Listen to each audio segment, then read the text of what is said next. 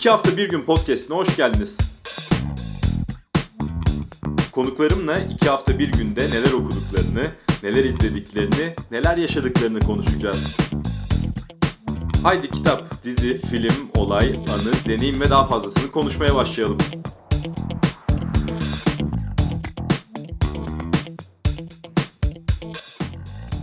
İki hafta bir günün yeni bölümünde bu sefer biraz uzaklara, e, Pasifik kıyısına kadar uzanacağız. Kaliforniya'ya uzanacağız. Kaliforniya Üniversitesi Davis Kampüsü Tarih Bölümü öğretim üyesi doçent doktor Baki Tezcan'la neler okuduğunu, neler izlediğini konuşacağız. Hocam hoş geldiniz. Hoş bulduk. Çok teşekkürler e, beni konuk ettiğin için Burak. Valla ben teşekkür ederim. Bizim zaten tanışıklığımız bir podcast'te dayanıyor. E, cennet cennet dedikleri sizin podcast serinize dayanıyor. E, dolayısıyla podcast'te uzak bir olmadığınız için açık yüreklilikle bu teklifte bulunabildim. Ha, çok teşekkürler. Ayrıca çok da mahcubum o podcast'te devam edemediğim için ama edeceğim. Hatta hatta inan e, Mart ayının sonunda başlamak üzere kendimi hazırlamıştım. E, problem şeydi e, bir türlü kendimi disipline sokamıyordum düzenli hazırlık yapmak için. O yüzden kampüsteki radyoda Türkçe radyo yayını yapmak üzere öğrencilerle anlaşmıştım. Türkçe yapıp kaydını alıp gönderecektim ama e, korona girince e, kampüs kapandı. Kampüs radyosu otomatiğe döndü. Onu yapamaz oldum. Ama yapacağım, ona devam edeceğim. Söz e, beni tekrar buna konuk ettiğin için de teşekkür ederim. Rica ederim. Başlamadan çok kısa e, sizi de bulmuşken Kaliforniya'da durum nasıl diye sorayım. E, Kaliforniya büyük bir eyalet. Yani böyle hani bir şehir kadar değil de e, Türkiye'nin neredeyse yarısı kadar bir eyalet. Dolayısıyla farklı yerlerinde biraz daha değişik. Mesela şu sıralarda Güney Kaliforniya'da e, virüs aktif ve e, vaka sayısı artıyor, artmayı sürdürüyor. E, ölüm vakaları e, artmayı sürdürüyor. Buna mukabil benim yaşadığım bölgede e, ben Davis'te öğretim üyesiyim. Oturduğum yerde e, Berkeley, San Francisco Körfezi bölgesinde.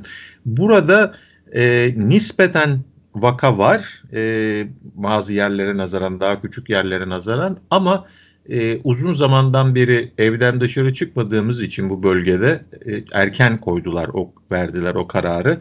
Hani böyle sıkı yönetim gibi e, dışarı çıkmak yasak gibi değil ama e, insanlar mümkün olduğunca evde kal, kaldığı için vaka sayısı e, burada nispeten azaldı. Mesela benim yaşadığım Berkeley'nin sınırları içerisinde sadece bir ölüm vakası var.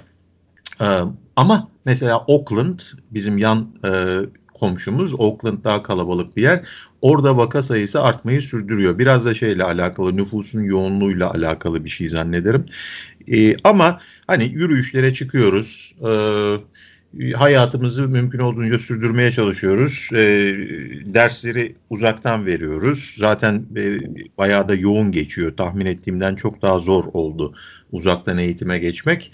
Bilmiyorum Türkiye'deki meslektaşlarım e, neler yapıyorlar ama beni bayağı zorluyor uzaktan eğitim e, sorulara cevap vermek, devamlı e, e-postalarla uğraşmak çünkü yüz yüze ofis saati falan yapması şansımız azaldı. E, o nedenle hani devamlı meşguliyetimizden dışarı çıkamamamız o kadar bizi e, üzmüyor şu sıralarda. Peki şimdi meşgulsünüz, aynı zamanda evdesiniz. E, kitap okuma veya dizi veya film izleme alışkanlığınızı, performansınızı nasıl etkiledi? E, vallahi pek daha az okur oldum açıkçası. Çünkü e, dersler için okumam gereken şeyleri çok daha dikkatli okumaya başladım. E, şeyde yaptığımız zaman nasıl derler e, bu e, uzaktan eğitimi ekrandan yaptığımız zaman çok ilginç bir gelişme oldu. Öğrenciler daha çok soru sormaya başladılar. Ee, soruları şeyden yazıyorlar. Ee, bilmiyorum e, şey biliyor musun Zoom e, kullanıyoruz. Zoom'un da bir chat tabii, dedikleri tabii. fonksiyonu var. Ee, kalabalık bir sınıfta normalde ben ders verirken e, öğrenciler ben arada bir dururdum. Sorunuz var mı? Sorusu olan var mı diye. E, ama utanıp sormazlardı o kadar çok. E, chat fonksiyonu onları biraz daha özgür hissettiriyor. E, ve zannederim. Yazıp duruyorlar, yazıp soru gönderiyorlar devamlı. Eyvah eyvah. Benim de e, bu dönem verdiğim ders şansa, şansa benim aslında araştırma konularımdan en uzak olan ders. Bizim üniversitede bütçe kısıntısı vardı. O yüzden e, kalabalık dersleri e, bulma konusunda bizi teşvik ettiler. Böyle bir şekilde öğrenci sayısıyla parayı birbirine bağladı üniversite bütçesi. E, ben de Osmanlı tarihi dersi verince yani en fazla 20-25 kişi geliyor. Ne versem ne versem işte Amerika'da e, pardon Orta Doğu'da Amerika diye bir ders koydum. Hani 20. yüzyıldaki gelişmeleri çok e, şey yapıyor. 200 küsür öğrencim var.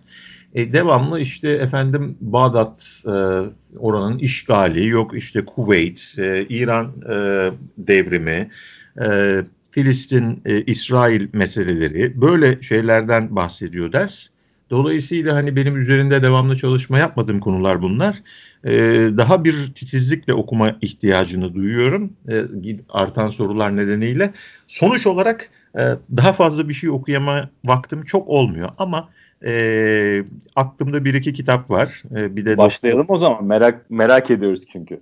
Tamam. E, aklımdaki kitaplar doktora dersinin kitapları. E, dok, bir de doktora dersi veriyorum bu dönem. O doktora dersinde işlediğimiz kitaplardan iki tanesinden söz etmeyi çok isterim.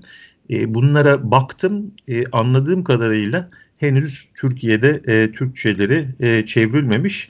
Öyle ümit ediyorum ki e, benim onlardan biraz bahsetmem belki bir ilgi oluşturur da e, çevreleri yapılır. Bir tanesi e, ilk önce bundan başlayayım daha zannederim Türkiye'deki okuyucuların direkt ilgisini çekecek bir kitap. Guy Burak adlı. E, Benim bir... soyadından adı. evet, evet, evet, evet. Aynen öyle. Aynen öyle. Guy Burak.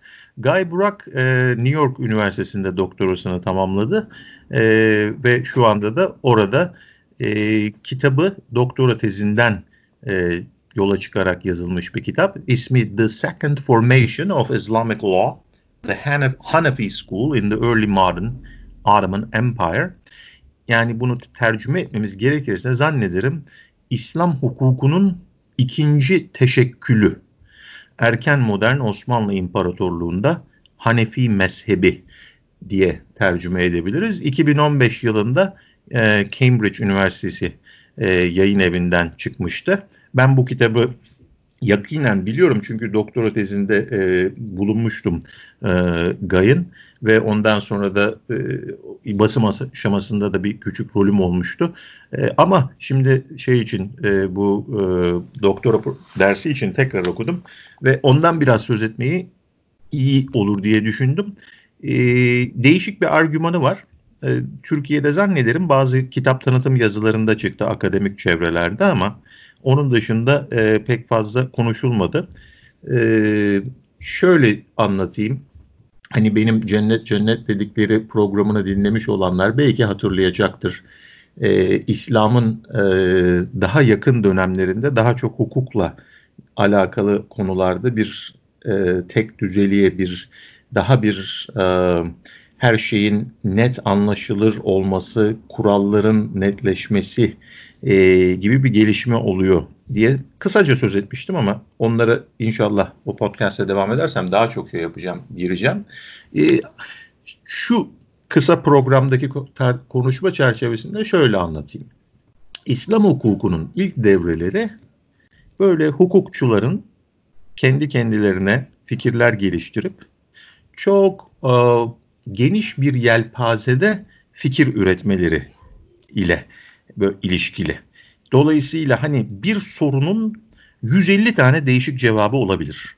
Bir hukukçu böyle der, bir hukukçu şöyle der, bir başka bir hukukçu böyle der.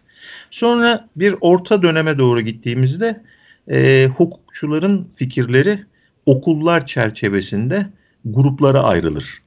İşte bu bizim e, mezhep dediğimiz Şafii, Hanefi, Hanbeli, Maliki e, bu okullar hukuk okulları yavaş yavaş belirli bir sorunun cevabında birbirine yakın insanları bir araya getiren e, kurum, kurumlar haline geliyorlar ama gene de gene de bir e, fikir çokluğundan bahsetmek gene de mümkün her okulun kendi içerisinde. Bir başka özelliği de bu daha erken dönem İslam hukukunun e, devletin e, hukuk alanına müdahalesi çok çok sınırlı.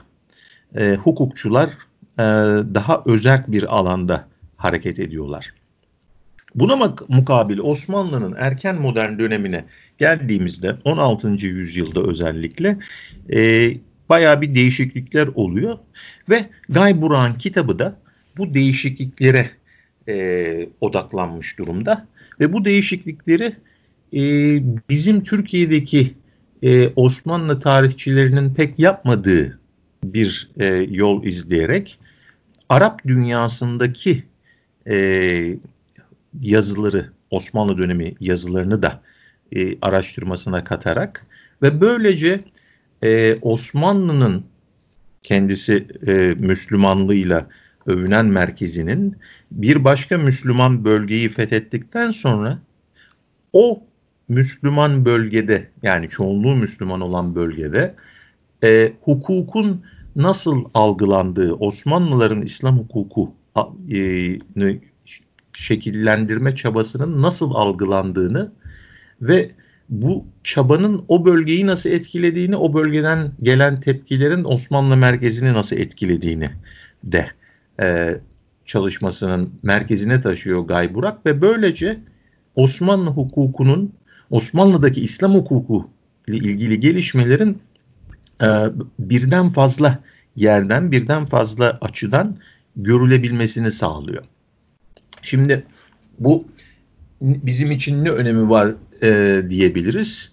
Şöyle bir defa Mısır, e, Suriye gibi farklı gene İslam hukukuyla idare edilmiş ama farklı bir İslam hukuku e, uygulaması geleneğinden gelen bir yere Osmanlı'nın gelişi nasıl bir şey getiriyor? Bunu baktığımızda birdenbire şunu fark ediyoruz ki Osmanlı İslam hukukunu çok daha e, sıkı bir şekilde çok yorumdan az yoruma doğru e, indirgemeye çalışıyor.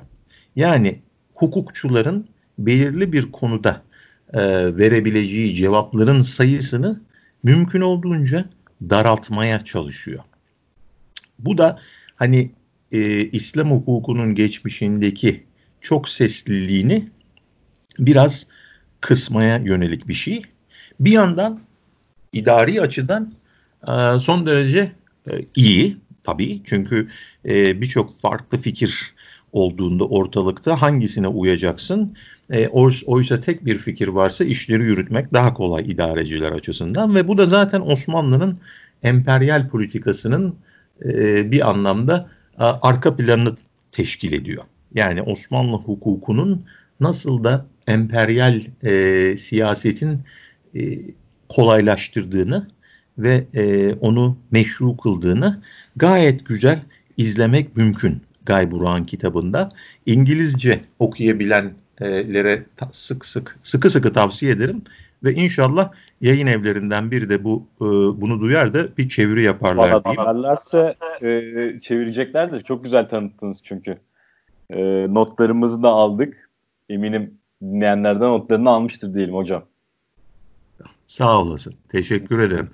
E, programın ne kadar uzun bilemiyorum. E, başka şeylerden de söz etmek istiyorsun. Lütfen. Ben, lütfen. Sadece tek kitapta kalmayalım.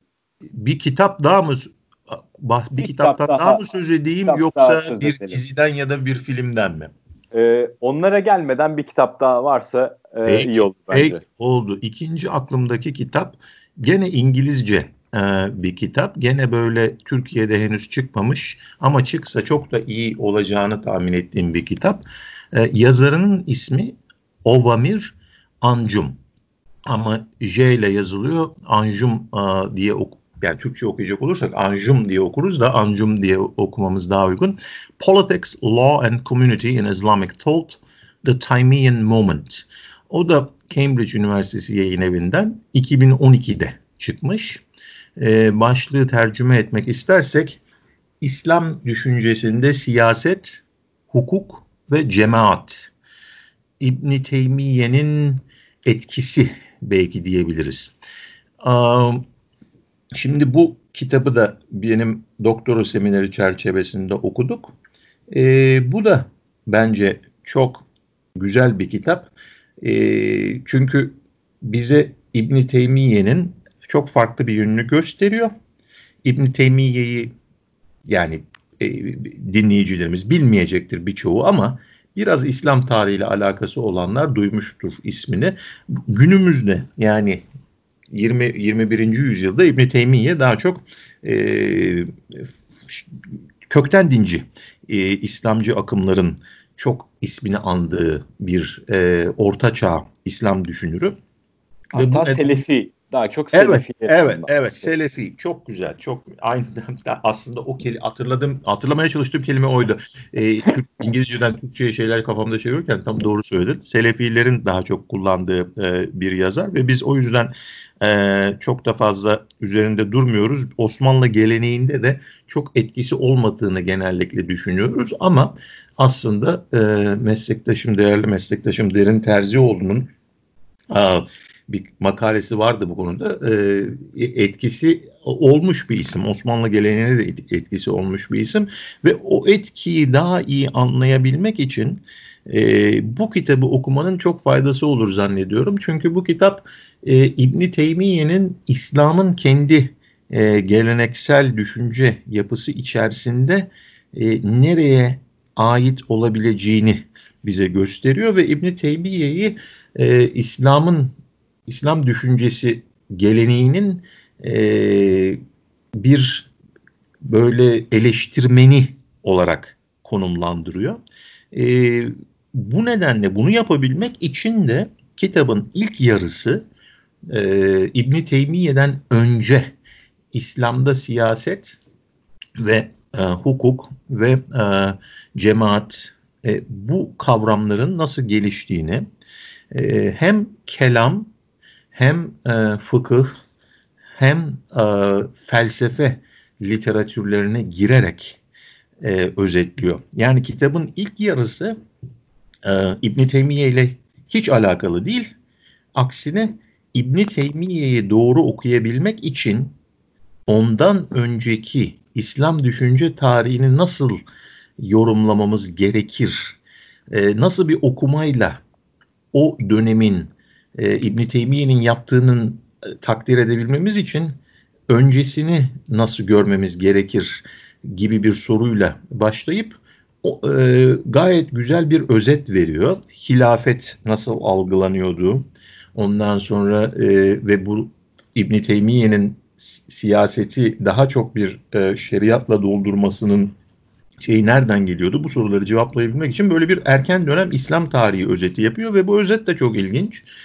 E, er, İslam'ın en erken döneminde e, bu peygamber ve dört halife döneminde cemaatin siyasi süreçte bir yeri var. Bu hemen hemen tartışılmaz zaten. E, çünkü e, daha bir ortaklaşa hareket. Hani bu modern anlamda demokratik bir hareket değil elbette. Ama meşveret dedikleri e, fikir almak e, ve hatta seçim gibi halif, ilk dört halife zamanında bir tür bir tür seçim, seçimsel hareketlerin olduğu vesaire bilinen bir şey. O, o, o dönemin akabinde gelen dönemde ise e, halifelik kurumu daha çok bir krallık e, haline dönüşüyor ve giderek e, cemaat e, siyasi sürecin dışında kalıyor. E, ve bu İbn Teymiye'nin yapmaya çalıştığını gösterebilmek için de e, Ancum e, bu cemaatin dışarıda kalmasının siyaset düşüncesinde nasıl yansımaları olduğunu gösteriyor. E, siyaset teorisiyle ilgili yazılmış kitapları e, bu yönden okuyor. Halife te, halifelik teorisine buradan bakıyor ve hatta işte burası da e, çok ilginç e, şey, şey sorusuna dahi buradan geliyor. Biz e, doğruyu ahlaki olarak iyi ve doğruyu ne, nasıl bilebiliriz? Akıl mıdır yoksa vahiy midir asıl önemli olan gibi sorulara verilen cevapların aslında ne kadar da siyasi anlamları olduğunun altını çiziyor. E, işte o da beni bayağı e, heyecanlandırdı. Çünkü kelam gibi böyle okuması çok zor gelen e, acaba bunun sözmeye çalıştığı nedir e, okuduğunuzda hemen aklınıza gelmeyecek şeyleri siyasetle ne kadar alakalı olduklarını göstererek anlatıyor Ovamir Encüm. E, bu alakayı kurması birdenbire felsefe yazarlarını ki felsefecilerle kelamcılar aslında her konuda aynı fikirde değil ama hem de kelamcıları daha böyle bir elitist, seçkinci siyasi e, düşünce dünyasının aktörleri olarak gösteriyor bize. Buna karşılık İbn Teymiye'yi de daha böyle e, cemaati siyaset sahnesine geri çekmek isteyen birisi olarak e, tanıtıyor bize. Elbette İbn Teymiye'yi bu şekilde tanıtmak e, bir sürü soruyu açık ve ben bunu e, açıkçası hani tasdik eder bir e, manada söylemiyorum. Çünkü e, cemaati siyaset sahnesine çekmek e, her ne kadar günümüzdeki e, demokratik değerlere tekabül ediyor gibi gözükse de bir de e, aynı derecede popülizme de e, açık bir hareket. Yani Avamir Ancım bunu bu konuda durmuyor. Bu konunun üzerinde durmuyor.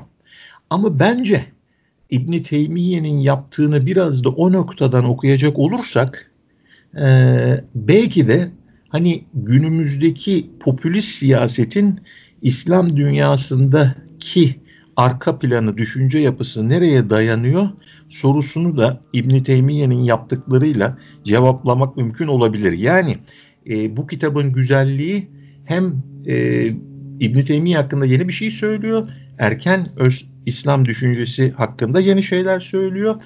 Hem de eğer kitaba kritik yaklaşabilirseniz yani kitabın iddialarını biraz sorgularsanız e, günümüzdeki popülist siyasetle alakalı bazı e, şeyler de bulabilirsiniz e, kitapta diye düşünüyorum. Umarım bu kitapta e, bir güzel bir çevirmen bulur.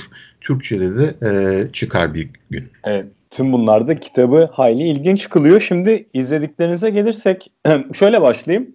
Ee, siz film veya dizi izlemeye e, normal yaşamda diyelim yani korona öncesi yaşamda da e, zaman bulabilen biri misinizdir? Vallahi e, film sinemaya gitmeyi ben çok seviyorum. E, eşimle e, yani haftada bir bir film e, sinemaya muhakkak gidiyorduk koronadan önce. E, yaşadığım yer Berkeley e, bol sineması olan bir yer ve e, hani Türkiye'de sanat filmleri dediğimiz türden e, filmleri seyredebileceğiniz birden fazla sinema var. E, çok eğitimli e, bir e, nüfusa sahip Berkeley. O yüzden hani e, çok kalabalık bir nüfus olmasa da e, birkaç sinemada aynı anda ya hangisine gitsem dedirtecek kadar güzel filmlerin olduğu bir yer. O yüzden Evet çok şanslıyız. O, o, o, konuda çok şanslıyım gerçekten. Daha önce Davis'te otururken Davis'te bir tane sinema vardı. E, bu tip filmler gösteren. E, baş, yani başka sinemalarda vardı da onlar daha ticari filmlere yöneliyordu. Burada e, bu tip filmler gösteren 4-5 sinema var. E, dolayısıyla ben haftada bir muhakkak bir film seyrederdim. Eşimle birlikte cuma ya da cumartesi akşamı bir film seyretmeye giderdik. E, dışarı çıkamadığımız zamanlarda da işte bir şeyler bulup seyretmeye çalışırdık ama o bir artık imkansız. E, son zamanlarda hani böyle filmden çok dizi vaktimiz oluyor. Çünkü geceleri çok uzun süre kalamıyoruz. E, işte böyle kız dizi şey yapıyoruz ama ben bir ara bir film seyrettim son haftalarda. O da e, tesadüften e, birazcık e, şeyde Facebook'ta e, Kubilay Tunçer e, benim yönetmenimdi ben e, üniversite yıllarında Ankara'da e, tiyatro yaparken onunla Facebook arkadaşıyız. E, o bana bir yorum yazmıştı. Ben burada bir kısa filmde e, oynadım. E, bir ara öyle bir şey, tiyatro oynamayı severim ben. E, vakit buldukça e, böyle şeylere baş şey yapıyorum. O kısa filmle ilgili bir şey paylaştığımda Kubilay Tunçer bana bir şey yazmıştı. Ben de ondan sonra ya Kubilay ne yapıyor diye baktım. E, onun filmi e, Kız Kardeşler. Emin Alper'in e, yönetmeni olduğu e, Kız Kardeşler'de oynamıştı. Yaz şunu söylediğim dedim. E, nasıl seyrederim? Blue TV'de gösteriliyormuş. O sayede e, ben de seyretme şansı buldum ki çok da sevindim. E, hem sadece Kubilay'ı gördüğüm için değil hem, e, hem de çok güzel bir film e, olduğu için çok sevindim. Nasıl buldunuz? Yani hem de tiyatro yapmış biri olarak e, yorumlarınız daha da anlamlı oluyor şu an. İyi, vallahi öyle benim çok e, şey e, sanat eleştirmenliği tarafım kesinlikle yok. Ama ben filmi çok beğendim e, açıkçası. E, zaten e, filmde ödüller almış bir film. E, Birçok ödülü var filmin. E, konusu e, belki biraz böyle eski e, 70'li 80'li yılların e, Türk filmlerini hatırlatabilir ilk bakışta. E, bir e, üç kız kardeş var. Filmin ismi Kız Kardeşler. On, Reyhan, Nurhan ve Havva. Onların bunların anneleri e, ölmüş bunlar küçükken ve küçük bir uz çok uzak böyle şehirden çok uzakta olan dağlık yerde uğraşılması çok zor bir köyde babalarıyla yaşıyorlar ve babaları da bu kızları besleme olarak vermiş şehirdeki ailelere. Ee, Ondan sonra işte bir şekilde bunlar geri dönüyorlar evlerine. Onların kendi aralarındaki ilişkiler, babalarıyla olan ilişkileri. Ondan sonra e, en büyük kız bir e, bebeği var, evlenmiş. Fakat evlendiği Şevket bebeğin babası değil.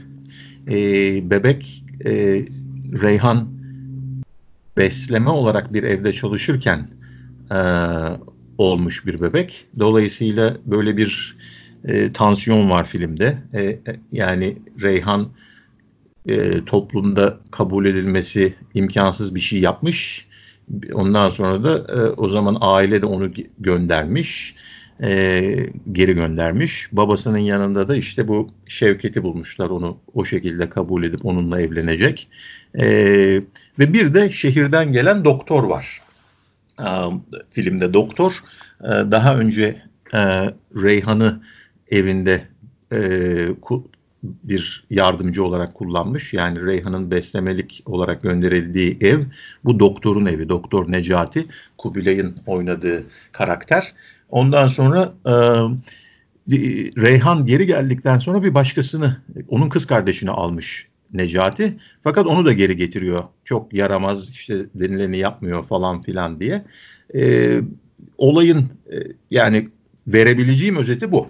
Daha sonrasını fazla konuşuyor. Yok yok. Güzelliği tabii, kaçıyor. Tabii ama tabii ama e, şeyi karakterlerin kendi aralarındaki ilişki, kız kardeşlerin kendi aralarındaki ilişki, e, Reyhan'ın e, cinsellik tecrübesini e, anımsaması ve onu yaşaması ve onu e, kız kardeşiyle paylaşması vesaire e, alışılmışın dışında.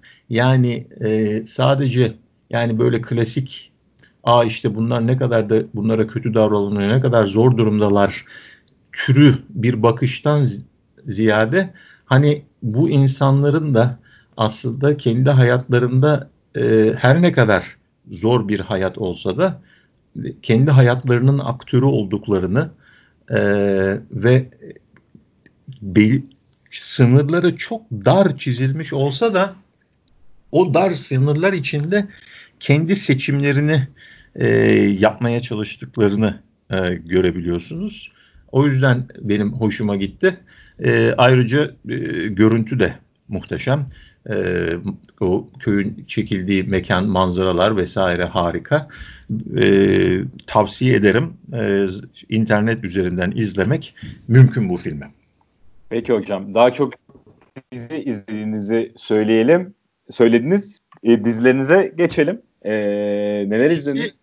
Dizi evet. E, bir benim iki türlü izlediğim dizi oluyor. Bir tane eğer becerebilirsek her akşam yemekten sonra e, çocuklarla beraber ailecek izleyebileceğimiz bir dizi seçiyoruz. E, ve bu sıralarda bu seyrettiğimiz dizi One Day at a Time. E, Türkçe'ye herhalde günübirlik yaşamak diye çevirebiliriz. E, Netflix'te var ve dizinin sonunda Netflix dizilerinin sonunda yabancı dillerdeki e, şeyleri de seslendirenlerin isimlerini de koydukları için baktım Türkçe versiyonu olan bir dizi. Yani Türkiye'de Netflix seyredenlerin seyredebileceği bir Gönül dizi. rahatlığıyla önerebileceksiniz. E, gönül rahatlığı şimdi şöyle diyeyim e, küçük çocuklara belki biraz şey olabilir. Çünkü her ne kadar bir aile dizisi olsa da çocuklar ergen. Dolayısıyla e, şimdi benim e, çocuklar benim biri e, yarın 18'ini e, dolduruyor, biri e, 12'sini doldurdu. Dolayısıyla hani onlar için uygun ama daha küçük çocuklar için uygun olur mu bilemiyorum. Benim bizim için güzelliği dizinin e, dizideki karakter e, Penelope e, bir e, anne e, eşinden ayrılmış, e, kendi annesi ve iki çocuğuyla birlikte e, bir dairede, bir apartman dairesinde yaşıyor. E, ve çocuklarından Elena, e, büyük kızı, lise sonda ya da yok ilk başladığında lise 2'de sonra lise sona geçiyor herhalde sezon ilerledikçe yani lisede küçük oğlu Alex de işte ortaokulda her sezon giderek büyüyorlar ve dolayısıyla böyle ergen çocukların yaşadığı hayatlarında karşılaştıkları şeyleri yaşıyor çocuklar. Anneleri Penelope e, onlara o şekilde e, nasıl doğru bir şekilde onlara e, cevap verebileceğini, onları nasıl yönlendirebileceğini ama bir yandan da onları kaçırmadan nasıl yönlendirebileceğini devamlı düşünüyor. Yani e, şimdi çocuğunuz bir şey yapıyor, yaramazlık yapıyor. E, çok sert bir tepki verdiğinizde e, çocuğunuzla olan ilişkinizi e, bozup hatta bir daha ondan e, pek fazla yakınlık bekleyemeyebilirsiniz. Şey durumuna gelebilir. Çok sert tepki verdiğinizde bir daha yaptığında e, kesinlikle sizden saklayacaktır. E, dolayısıyla hem e, anne çocuk ilişkisini e, uzun vadede sağlıklı açık tutabilmek ama bir yandan da e, e, hani bir şey yanlış yaptıklarında da onları doğru tarafa doğru aktarabilmek, e, çevirebilmek. O onları düşünüyor Penelope. Bu konuda annesi Lydia'dan e, destek alıyor zaman zaman ama bazen de annesi Lydia e, ona e, destekten çok köstek oluyor. Çünkü mesela annesi Lydia e, bir a, a, anne anne olarak erkek torunu daha çok seviyor. Bu çok açık. E, dizinin güzel bir tarafı da bu özellikle Türkiye için e, belki belki benim de o yüzden bu kadar burada ilgimi çekti. E, dizinin karakterleri e, bir e, Küba göçmeni aile. Yani Latin Amerika kökenli ve onların bazı kültürel değerleri e, Türkiye'de ortak paylaştığımız bazı kültürel değerlere e, yakın. Dolayısıyla her ne kadar bir Amerikan dizisi olsa da Amerika'da bir göçmen ailenin e, Penelope her ne kadar Küba doğmamışsa da anneleri Küba'da doğmuş ve anneleri göçmüş küçükken ve hep o e, Küba değer yani Latin Amerika değerleriyle mümkün olduğunca yetiştirmeye çalışmış Penelope'yi. Penelope de onları sürdürmeye çalışıyor. Mesela çocuklar Katolik okuluna gidiyor. İşte İspanyolca konuşmaya çalışıyor evde. Penelope onlarla arada bir e, oğlan konuşuyor da büyük kız konuşmuyor vesaire. E, böyle şeyleri var. E, yani zannederim e, çocukluğu ergen ergen çocuğu olan aileler için ilginç bir dizi olabilir. Onu tavsiye edebilirim. Peki hocam son olarak şunu soracağım. Ee, bu zamanı bir kenara bırakalım son iki hafta bir günü. Ee, en çok sevdiğiniz dizi desem aklınıza gelen bir dizi olur mu hemen? Ay, o çok zor bir soru. Ee, yani en sevdiğiniz, zannederim, en sevdikleriniz birkaç. E, dizinin ismini hatırlamam da zorlanacağımdan korkuyorum. Ee, ben Amerika'da geçirdim son yıllarımı yani son 20 e, küsür yılımı o yüzden hani Türkiye'den dizi çıkartmam çok zor. Amerikan dizisi olacak söylediklerim. Ee, bir tane The Wire vardı. Ee, Baltimore'da. Baltimore'da geçen. Geçen. Yani o muhteşem o, bir dizi. Türkiye'de de çok izlenen bir dizi o. Öyle mi? Çok güzel. Tabii. Harika. Hı. Yani o o benim en çok sevdiğim dizilerden biri oydu. Biri de e, Mad Men. O da Netflix'te olan bir şey. O Ee, benim en çok sevdiğim dizilerden biri. Yani Evet. çok Ben- zorlasam o- bir numaram olabilir. Yani çok uzun düşünmem lazım ama e, Ee, onları onları çok sevdim e, diyebilirim zannederim. Şeyde yakın zamanda eşimle beraber e, çocuklar olmadan seyrettiğimiz bir dizi de e, Blue TV'de bu filmi seyretmek için Blue TV'ye gidince onların e, yaptığı 700'ü de izledim ve onu eşimle beraber izledik. E, eşim Türkçe e, takip edebiliyor ama bir de 700'ün al, altyazısı da vardı, İngilizce al- altyazısı da vardı. O da kolaylaştırdı işimizi.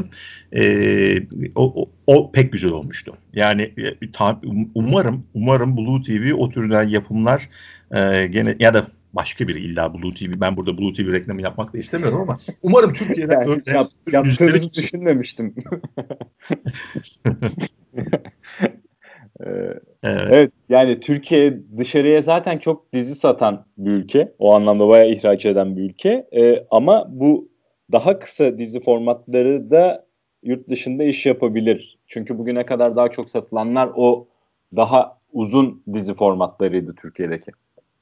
E, evet yani bizim elbette ki çok uluslararası süper bir dizi e, şeyimiz var. Yani fa- e, endüstrimiz var. Yanlış anlaşılmasın.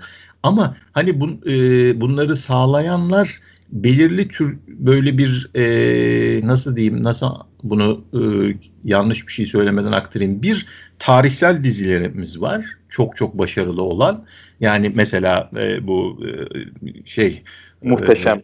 Muhteşem, Muhteşem Yüzyıl. E, Ben ona nasıl böyle bir şaşırmıştım. İlk defa bir ofisimde bir öğrenci geliyor ofise. O- Öğrenci Meksika kökenli. Ee, işte Osmanlı tarihi dersi alıyor benden. Bana diyor ki annesi Muhteşem Yüzyıl'ı seyrediyormuş şey televizyonunda. Meksika e, yani İspanyolca yayın yapan e, bir televizyonda. Bilmiyorum Meksika'dan mıydı yoksa Güney Kaliforniya'dan mıydı?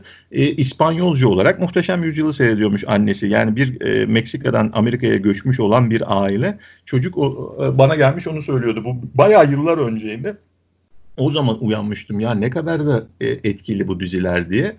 E, sonra başka klasiklerimiz de var ama y- 700 bence e, daha bir e, farklı türden bir yapım. Yani e, nasıl diyeyim böyle kitleleri illaki kitlelere seslenmek gibi bir dertten ziyade derin e, insan problemlerini e, kısa bir zamanda çok iktisadi olarak e, işleyen e, bir dizi. Yani o açıdan çok çok farklı bir dizi. Böyle e, her bir bölümü aynı kalitede değil belki ama 7 bölümün içinde 2-3 tanesi e, son derece insanı e, derin sorulara yöneltip hani kendini sorgulamaya çekecek noktaya getiren, düşündürten bölümler vardı.